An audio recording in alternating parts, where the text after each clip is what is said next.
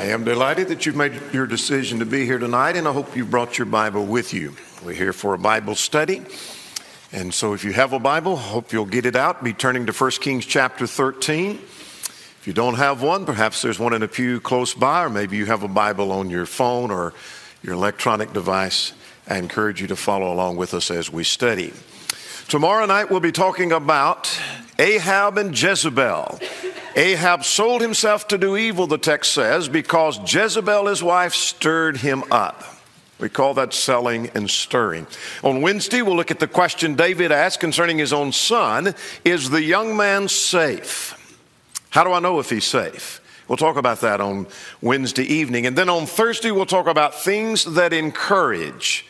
You may be surprised at the things the Bible lists as being encouraging.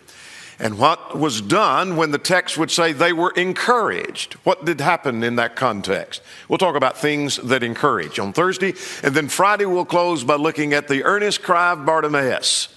We'll talk about getting out of our rut. So, if you don't already have your Bible open, I encourage you to turn to 1 Kings chapter 13. We're going to spend some time there. This is the story of two prophets one that is identified as being old the other we refer to as being young, though he's never called a young prophet. We call him young because he's in contrast to the old. This is a story that is in the context of the kingdom recently dividing. If you look back at chapters 11 and 12, the united kingdom has now divided, and now we have the southern and northern kingdom. And Jeroboam has created altars, one in Dan and one in Bethel. It is that which is under consideration, those altars that is under consideration at the beginning of chapter 13. And what we're going to be looking at are some very practical things that we learn from these two prophets that are found in 1 Kings chapter 13. I call chapter 13 for my own study simply a message from a prophet. That is, this young prophet that comes on the scene.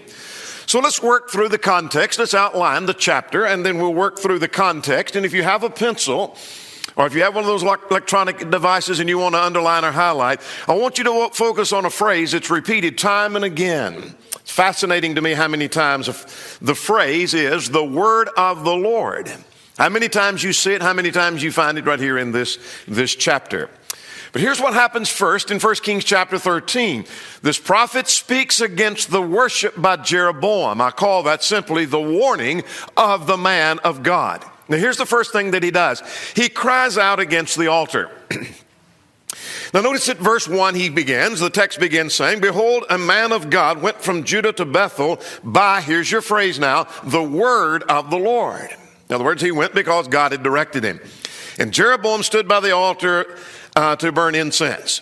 Then he cried out against the altar, here you go, by the word of the Lord and said, O altar, O altar, thus says the Lord, behold, a child, Josiah by name, shall be born to the house of David, and on you he shall sacrifice the priest of the high places who burn incense on you, and men's bones shall be burned on you.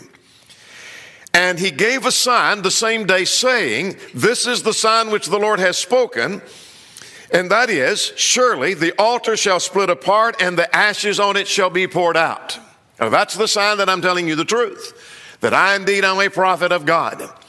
So in verses 1 to 3, what's just happened? He said, the text says, this young prophet came and he comes to Jeroboam who's standing by the altar and he cries out against the altar saying the altar is wrong. This idolatry is sinful. And on you, Josiah, 300 years later, is going to alter the priests that are offering sacrifice on this idol. Know, evidence that I'm a prophet of God, this altar shall be split in two. Now, then, beginning at verse 4, what takes place? Beginning at verse 4, Jeroboam sought to stop him, and what he did was witness three signs. So, notice verse 4 that Jeroboam cried out, saying, that he said at verse 4, arrest him. Stuck out his hand and said, arrest him. He didn't like what the prophet was saying. And the text says at verse 4, here's the first of the three signs, that his hand withered so that he could not pull it back to himself. That's sign number one. This is a prophet of God. All right, look, verse 5. Then the altar also split apart, just like the prophet had said. It split apart and poured out the ashes according to the sign which the man of God had given. Here's your phrase by the word of the Lord. See how much is being done by the word of the Lord? The word of the Lord is being fulfilled, the word of the Lord is being followed. They're talking about how one is going against the will of the Lord. So, sign number two was that he saw the altar split apart. All right, now let's go to verse 6. The king answered and said to the man of God, Please entreat the favor of the Lord your God and pray for me that my hand may be restored. So the man of God entreated the Lord, and the king's hand was restored, and it became as it was before. Sign number three. Now get the picture. Here's the prophet prophesying against the idolatry. And in the midst of that, the king says, Arrest him and stop him and his hand withers and he can't draw it back to himself. That's sign number one. The altar split. Sign number two, restore my hand, if you will, please. And it's restored. Sign number three. This indeed is a prophet of God. But let's go a little bit further now. And notice beginning at verse seven, the prophet is invited to the king's house, but he couldn't go. So let's go through from seven to ten. The king said to him, Come home and refresh yourself, and I'll give you a reward. But the man of God, that is the young prophet, said, If you were to give me half of your house, I wouldn't go with you, nor to eat bread nor drink water in this place. Well, why is that? Look at verse 9. You might underline. Key verse. For so I was commanded, here's your phrase, by the word of the Lord. There's your phrase. Saying, You shall not eat bread nor drink water, nor return by the same way you came. That's pretty simple to understand. He understood it well enough, he could turn around and explain it to King Jeroboam, couldn't he? It's three simple rules. Do not eat bread, do not drink water, and do not return by the same way that you came. So verse 11 says, or verse 10 says, he went another way and did not return the way he came to, uh, by the way he came to Bethel. All right, now I understand what's going on. The prophet came and he spoke and warned against the idolatry of Jeroboam. He cried out against the altar. Jeroboam tried to stop him. He witnessed three signs. He invited him to go home with him. He said, I can't do it because God gave me these three rules. All right, now let's begin at verse 11 and finish the chapter. We now see the disobedience and the death of the prophet. Now let's notice in 11 through 19 the disobedience of the prophet, that is the sin of the man of God. What did he do? Well, now verse 11 said there was an old prophet. We're now introduced to him. There was an old prophet there. What do we know about him? Well, I know this much that if the young prophet had to come along and be the one to prophesy and preach against this idolatry, this must be a prophet that was lax on his job.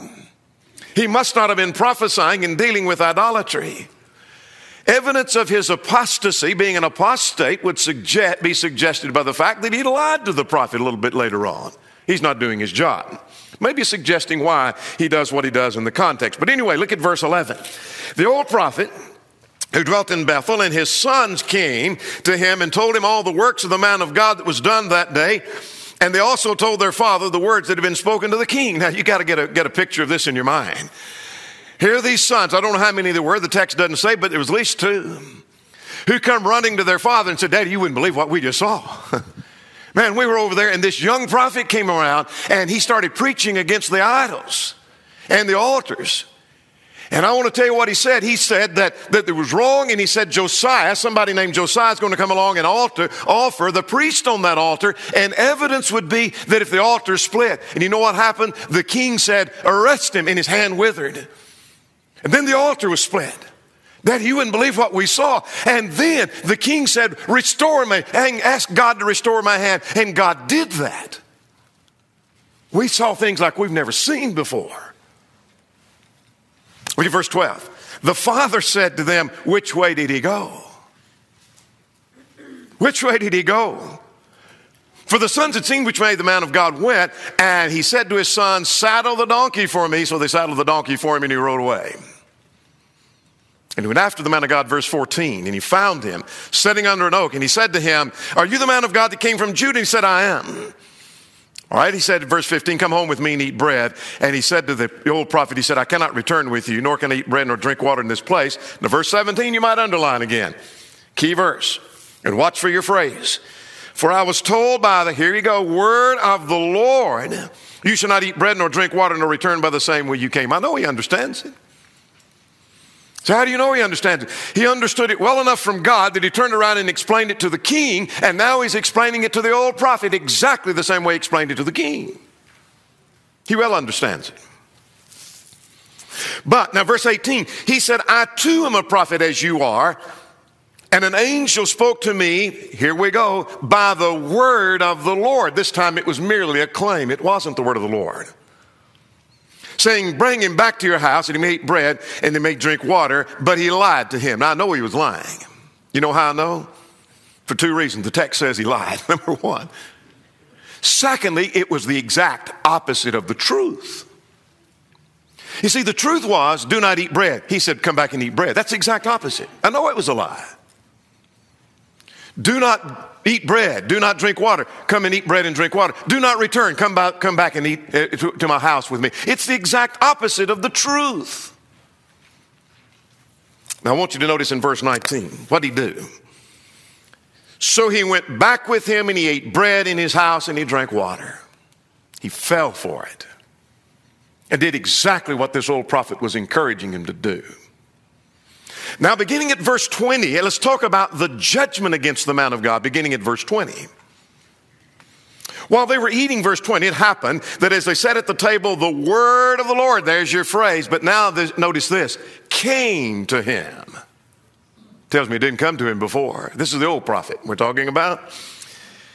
That the word of the Lord came to him, the text says, came to the prophet that had brought him, uh, brought him back. And he cried out to the man of God who came from Judah, saying, Thus says the Lord, because you have disobeyed, here's our phrase, the word of the Lord, and have not kept his commandment which the Lord God commanded you, but you came back and ate bread and drank water in the place which the Lord said to you, Eat no bread nor drink water, your corpse shall not come to the tomb of your fathers. Well, what's going to happen? Well, so after they had eaten and after they drank, he saddled the donkey and the prophet whom he had brought, but for the prophet whom he had brought back. And when he'd gone, a lion met him on the road and killed him, and the corpse was thrown on the road. And paraphrasing for the next few verses, the donkey is standing beside the corpse, and so is the lion, and the body was not torn.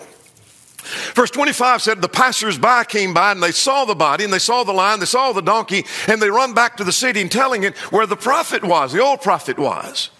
And here was his reaction, verse 25. It is the man of God who is disobedient to the word of the Lord. Therefore, the Lord has delivered him to the lion and has torn him and killed him.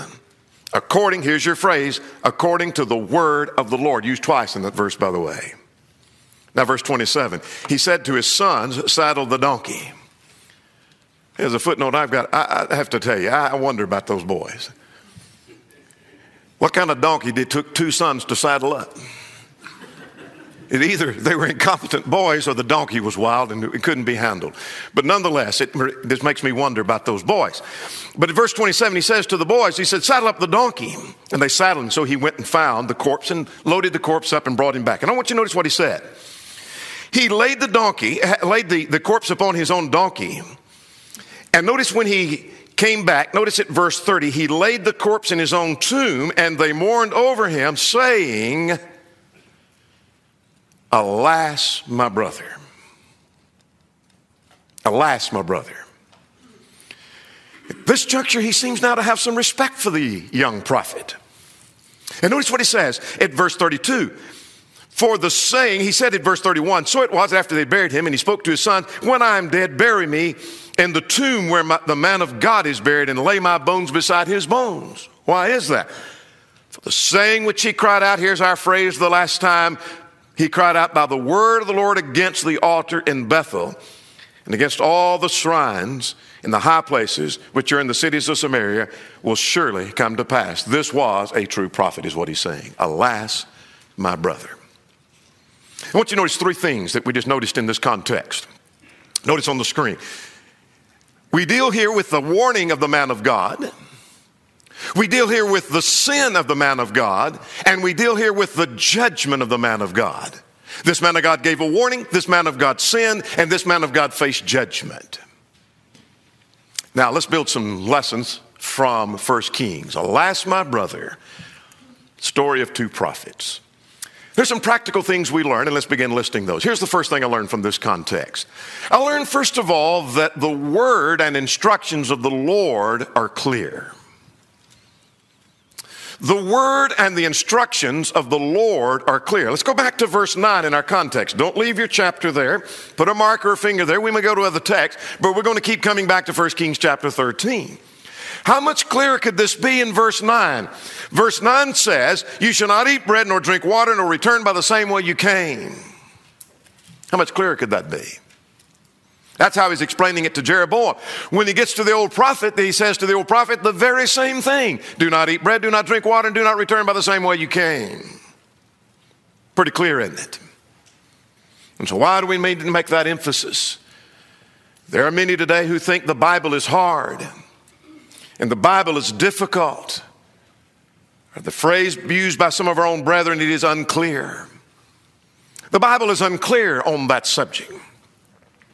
And what that means is, since we think it's unclear, we can't be firm. We can't be sure.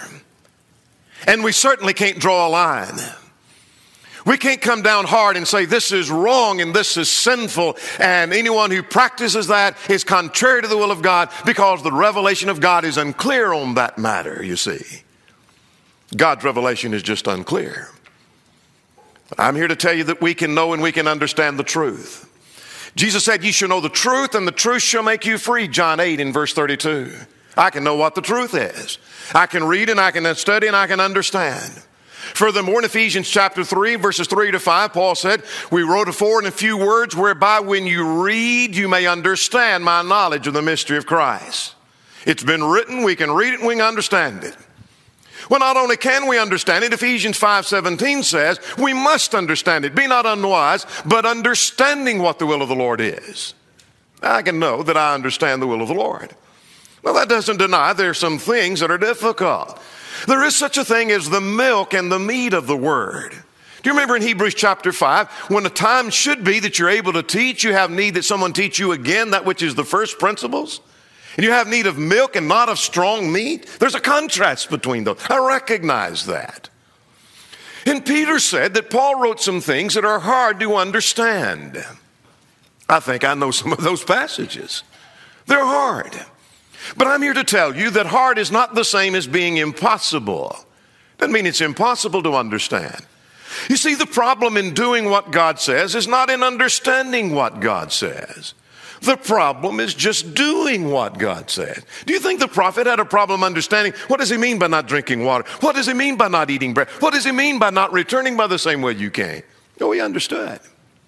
In fact, he could explain it himself.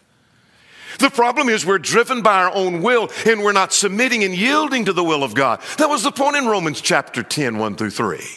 Brethren, my heart's desire and prayer to God for Israel is that they might be saved. For they being ignorant, which means they ignored God's righteousness and going about to establish their own righteousness, have not submitted themselves unto the righteousness of God. They ignored God's plan and made up their own.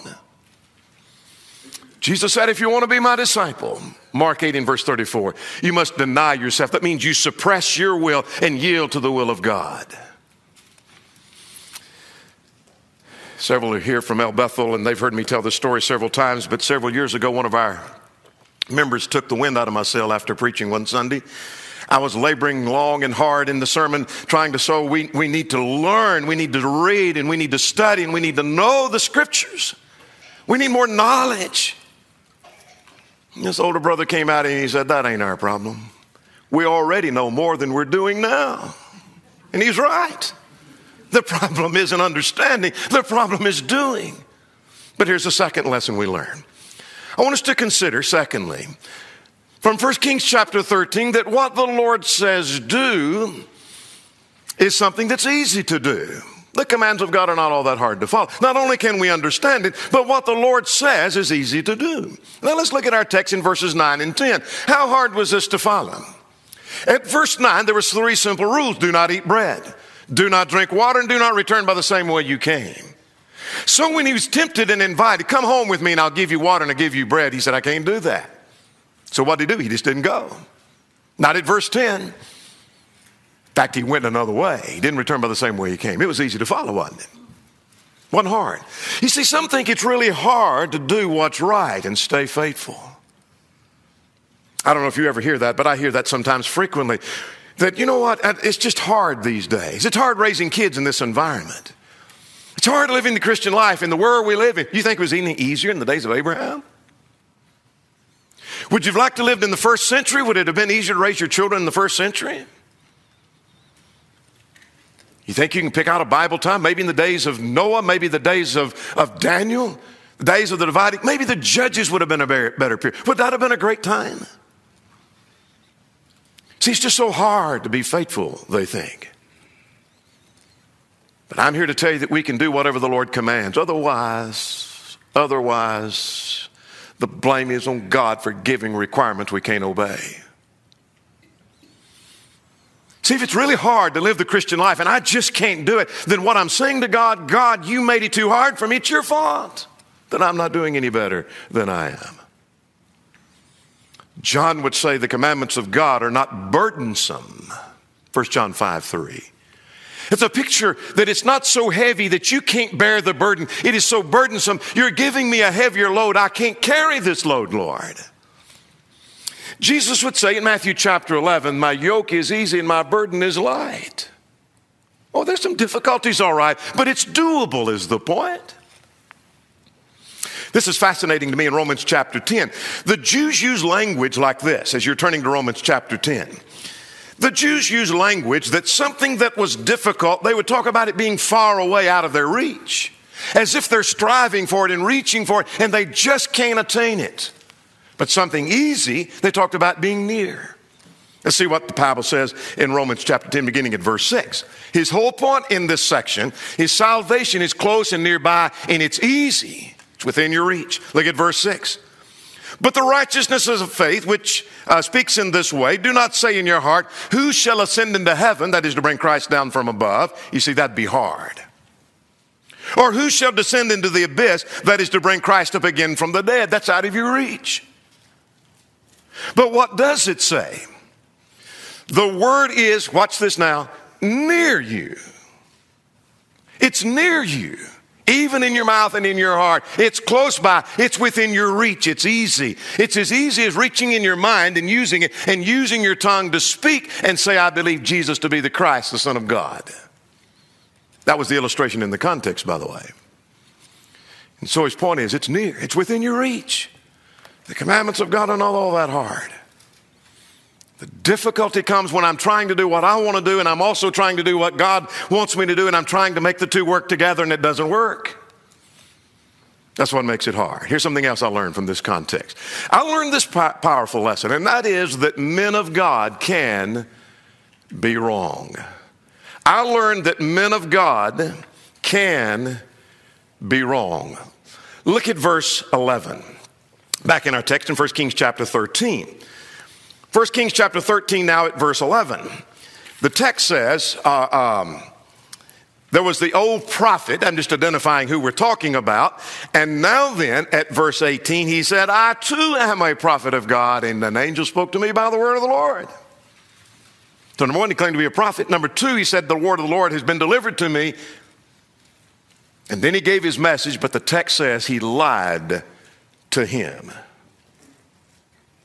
I want to tell you, it's easy to think that a man that's in the know about Bible things would not mislead us. There are those who do not want to do their studying for themselves as to what's right and what's wrong and what position is true and which one is false. I'll let someone that's in the know do that for me. See, brother so and so, he. Uh, He's kind of in the know about things. He studies more than I do, and I'll accept him. His, his word's good enough for me. And he wouldn't mislead me. See, he's a good student of the word. He wouldn't mislead me because you see, he's preached for 50 years and he knows his Bible better than anybody I know, and he would not mislead me at all. In fact, I know of some that have degrees. Maybe he's got a master's or a doctorate and, and he teaches and lectures on the Bible and he knows his stuff about that. He wouldn't mislead us. He might be a professor, he's written a number of books. Very educated. How could he mislead us? And we've heard him and we've known him for years, and he's an honest man. How could he mislead me?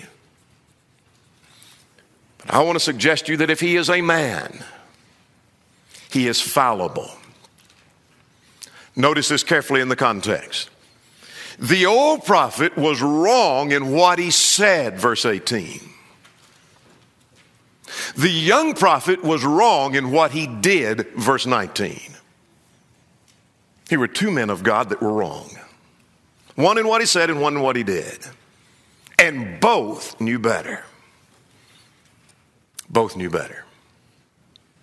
And I'm learning from that that men of God can be wrong. There are such people as false teachers.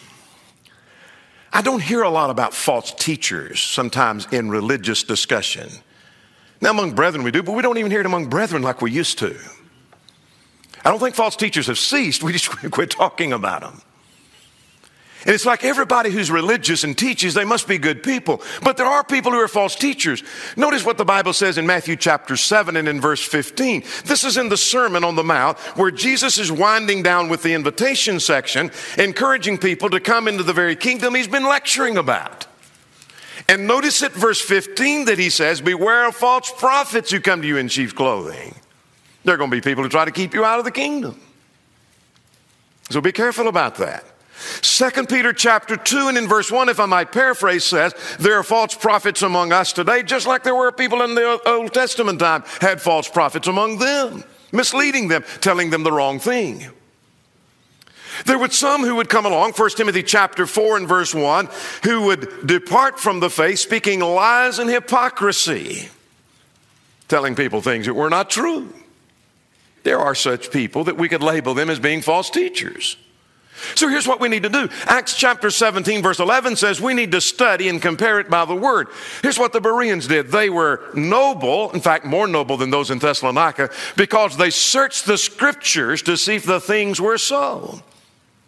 What does that mean? That means when they'd listen to a man preach and teach, they would open up their scrolls and they'd look at that and say, you know what? Let's see if Isaiah really said what he says Isaiah said. And so I'm learning a very powerful lesson from 1 Kings chapter 13 that men of God can be wrong. Your preacher can be wrong. My preacher can be wrong. My commentator could be wrong. My friend could be wrong. The brother that I love dearly, who's taught me so much, could be wrong. Men of God can be wrong. But let's notice another lesson we learn. I learned from this story of the two prophets that intelligent people can be misled. Intelligent people can be misled. Now, let's consider the fact that the young prophet was misled, obviously. But we know that because the text says he knew what he was supposed to do not eat bread, not drink water, and return by the same way he came, but he did. He was misled. But I'm here to tell you that it was not because he was ignorant or lacking in intelligence. In fact, he was a prophet and had been speaking the truth. And it taught the truth. And so acknowledged by the old prophet before it was through. It was not a matter of intelligence. It is possible for good people to be wrong. Just because someone is wrong in their belief doesn't mean they're not a good person, doesn't mean they're not intelligent, it doesn't mean they're not smart. Let's turn to Acts chapter 2. Let's take the Jews as a case of being open minded. The very Jews who came to Pentecost. Now, when I get a little further in the context, Acts chapter 2, beginning about verse 21, some of these people there were the very people who had cried out, Crucify him, crucify him, thinking they did the right thing. They come to Jerusalem on the day of Pentecost not thinking, you know what, we're going to obey this Lord. They think they did the right thing. They get there and they hear a sermon, not like they thought they were going to hear. It's about how Jesus was raised from the dead. And here's the evidence the empty tomb, and we have witnesses to the fact. And there's the fulfillment of prophecy. And having seen that, they changed and became believers in Christ, and about 3,000 obeyed the gospel. That was an open mind, if there ever was an open mind. That means they were wrong about crucifying Jesus, weren't they? That means they were wrong when they said, crucify him, crucify him. That doesn't mean they were bad people. It just simply means they were misled. Good people can be wrong. Paul was a good man. Evidence he was a good man is what he became. The honesty with which he accepted the truth. These stories of his conversion found in Acts 9, Acts 22, Acts 26 shows that he was a man who was persecuting the church, voicing his opinion they should be put to death, carting them off to prison. And yet he thought he was doing the right thing the whole time. It is possible for good people to be wrong. It's possible to be deceived with all unrighteous deception among those who perish. We'll come back to that passage in its context in a moment. Now, when that happens, that's not a reflection of intelligence. And so, if you're sitting here tonight and sometime or another you begin to realize, you know what, the things that, that uh, where I go to church, what they taught me is wrong because that's not what the Bible says. The thing my preacher was preaching about the other day, I'm finding out that's not true because that doesn't fit here. That doesn't mean you're not a good person. That doesn't mean you're not intelligent. It means you're being honest when you see the difference in truth and error, is what that means. Here's something else we learn from this context. I learn that it makes a difference what one believes in religion. What a powerful lesson to learn here. It makes a difference what one believes in religion. Did it make a difference? Well, let's see. We'll come back to the context here in just a moment. The common thought in the religious world, in fact, when I say common, I mean most of our religious friends and neighbors believe it makes no difference what you believe. As long as you are sincere and you believe in Christ, that's all that matters. That's all that matters. If you're sincere, you believe in Christ, it doesn't make any difference what church you go to, doesn't matter what doctrine you believe, doesn't matter what you practice. None of that matters, makes no difference what you believe. But I want to see that it made a difference what the young prophet believed and did. Let's go back to our text in case we have forgotten something. Go back to verse uh, 18 and 19. Remember, he knew what the truth was, he'd understood the truth. Do not eat bread, do not drink water, do not return by the same way you came. But the old prophet said, Come back with me, and an angel of God told me you could. Now, verse 18, notice the last few words. But he lied to him. Verse 19, what did he do? He went back and he ate bread in the house and he drank water. He did exactly what he was deceived into believing to be the truth. Footnote False doctrines have consequences because false doctrines lead to false actions. Get that fixed in your mind. Because I don't want to tell you, someone says, I don't see any problem with Brother so and so. He teaches error on divorce and remarriage. What's the big deal? His false teaching leads to false actions, what it does. It's exactly what it does. Just like this false prophet, he said, Come back with me, and an angel told me, and that's according to the word of the Lord, and that's exactly then what the young prophet did. False doctrine leads to false action, leads to sin. Now, notice beginning at verse 20. We're trying to establish this point. It made a difference what the young prophet believed and did. You remember what happened beginning at verse 20? The prophet said, You didn't obey the word of the Lord, and because of that, you're going to die. And I'm paraphrasing that, of course. And a lion came out and killed him because of that. When the old prophet heard about it, he said, That was that man that was disobedient to the word of the Lord. Remember that? It made a difference what he believed, it made a difference what he practiced. Now let's talk about the difference that it makes. Let's open our Bibles. If you don't turn to any other text tonight, even if you didn't turn with us to 1 Kings chapter 13, I would encourage you get this passage in 2 Thessalonians 2 10 through 12. It's a powerful passage. And here's what I want you to notice two things in this passage. Watch for two things. We're going to look at a number of points, but watch for two things. That it makes a difference what you believe. Number one, watch for that.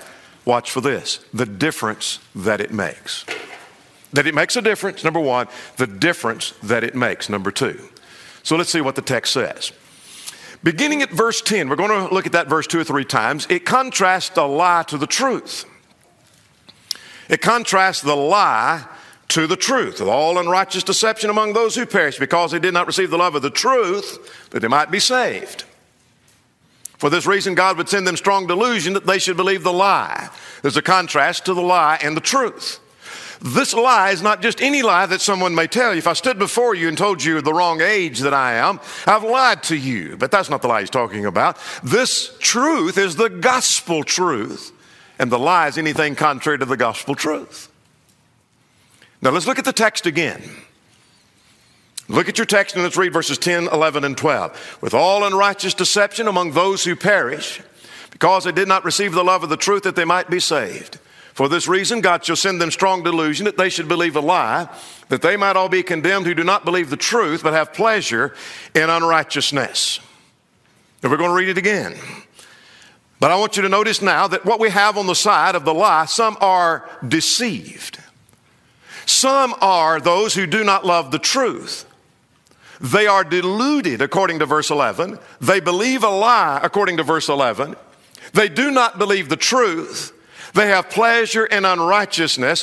What does that lead to? What's the consequence of that? They perish and they are condemned.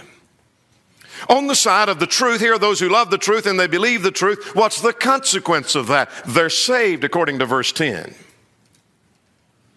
Now, I want you to read with me, and I want you to notice on the board, we're going to check off, and I want to see every point is found in our text. Let's start at verse 10 now.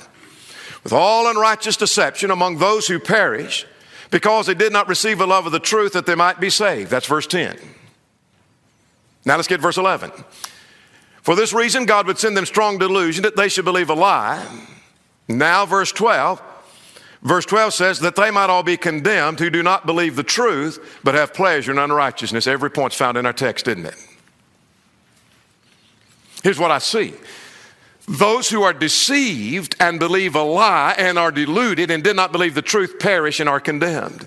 Those who are saved are those who love and believe the truth. Does it make a difference what you believe? I'm seeing two things. Remember the two things we're watching for? I see that it makes a difference, and I'm seeing the difference that it makes. It makes a difference in salvation and damnation. Does it make a difference? Oh, yeah, it makes a difference. Big difference. It made a difference with a young prophet. Now, if it makes a difference what you believe, if it makes a difference what you believe, then the questions and the issues that divide the religious world are of utter importance. You may talk to a friend or neighbor and they said, Oh, th- those issues don't, uh, about that we are differing over in religion, what we do in worship, what we have to do to be saved, whether the Bible is inspired, those are not really, but long as you're sincere and believe in God and believe in Christ. Well, that might be all right if it doesn't make a difference. Well, we just saw it didn't make a difference. And if it does make a difference, then all of those questions that divide the religious world are important. You see, that question of is Jesus the Son of God, it makes a difference which, one, which side of that you're on. Is the Bible inspired? It makes which difference which side you're on on that. Can a child of God so sin as to be lost? It makes a difference which side you're on. Is baptism essential? Is repentance essential? It makes which side makes a difference which side you're on. Because it makes a difference what you believe. Furthermore, everyone can't be right. That is, those who believe and teach things different, they all can't be right. In other words, the one who says Jesus is not the Son of God and the one who says he is the Son of God, they both can't be right. They both can't be right.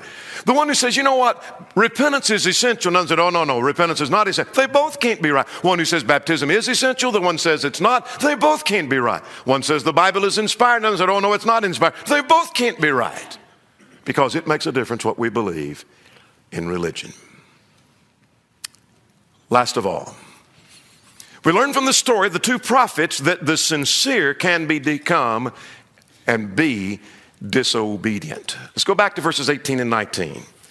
The sincere can become and be disobedient. That was certainly the case of this young prophet. Let us at verse 18.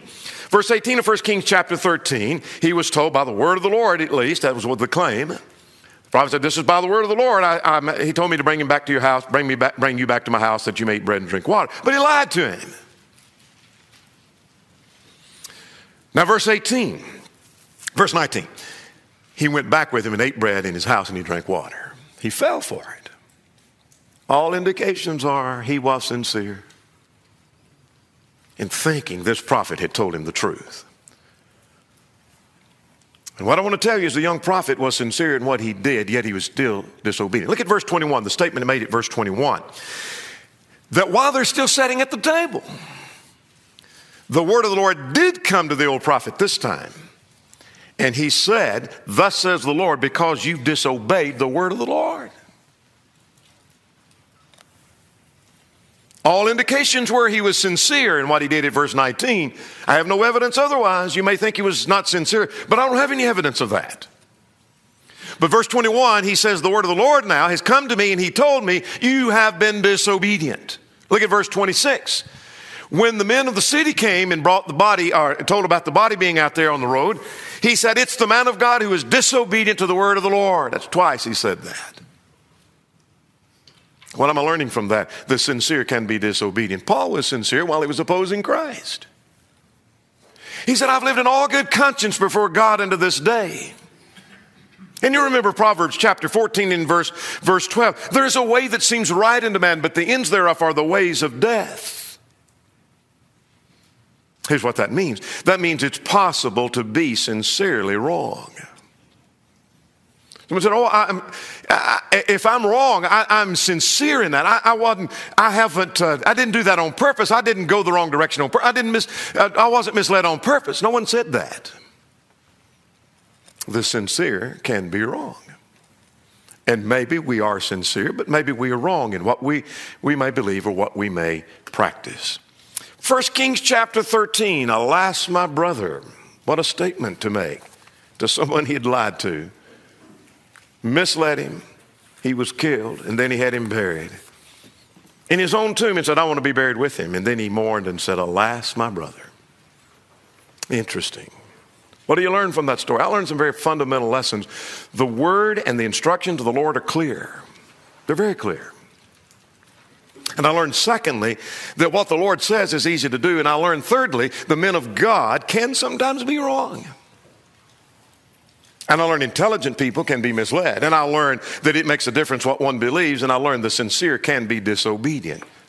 Powerful, practical lessons from two prophets.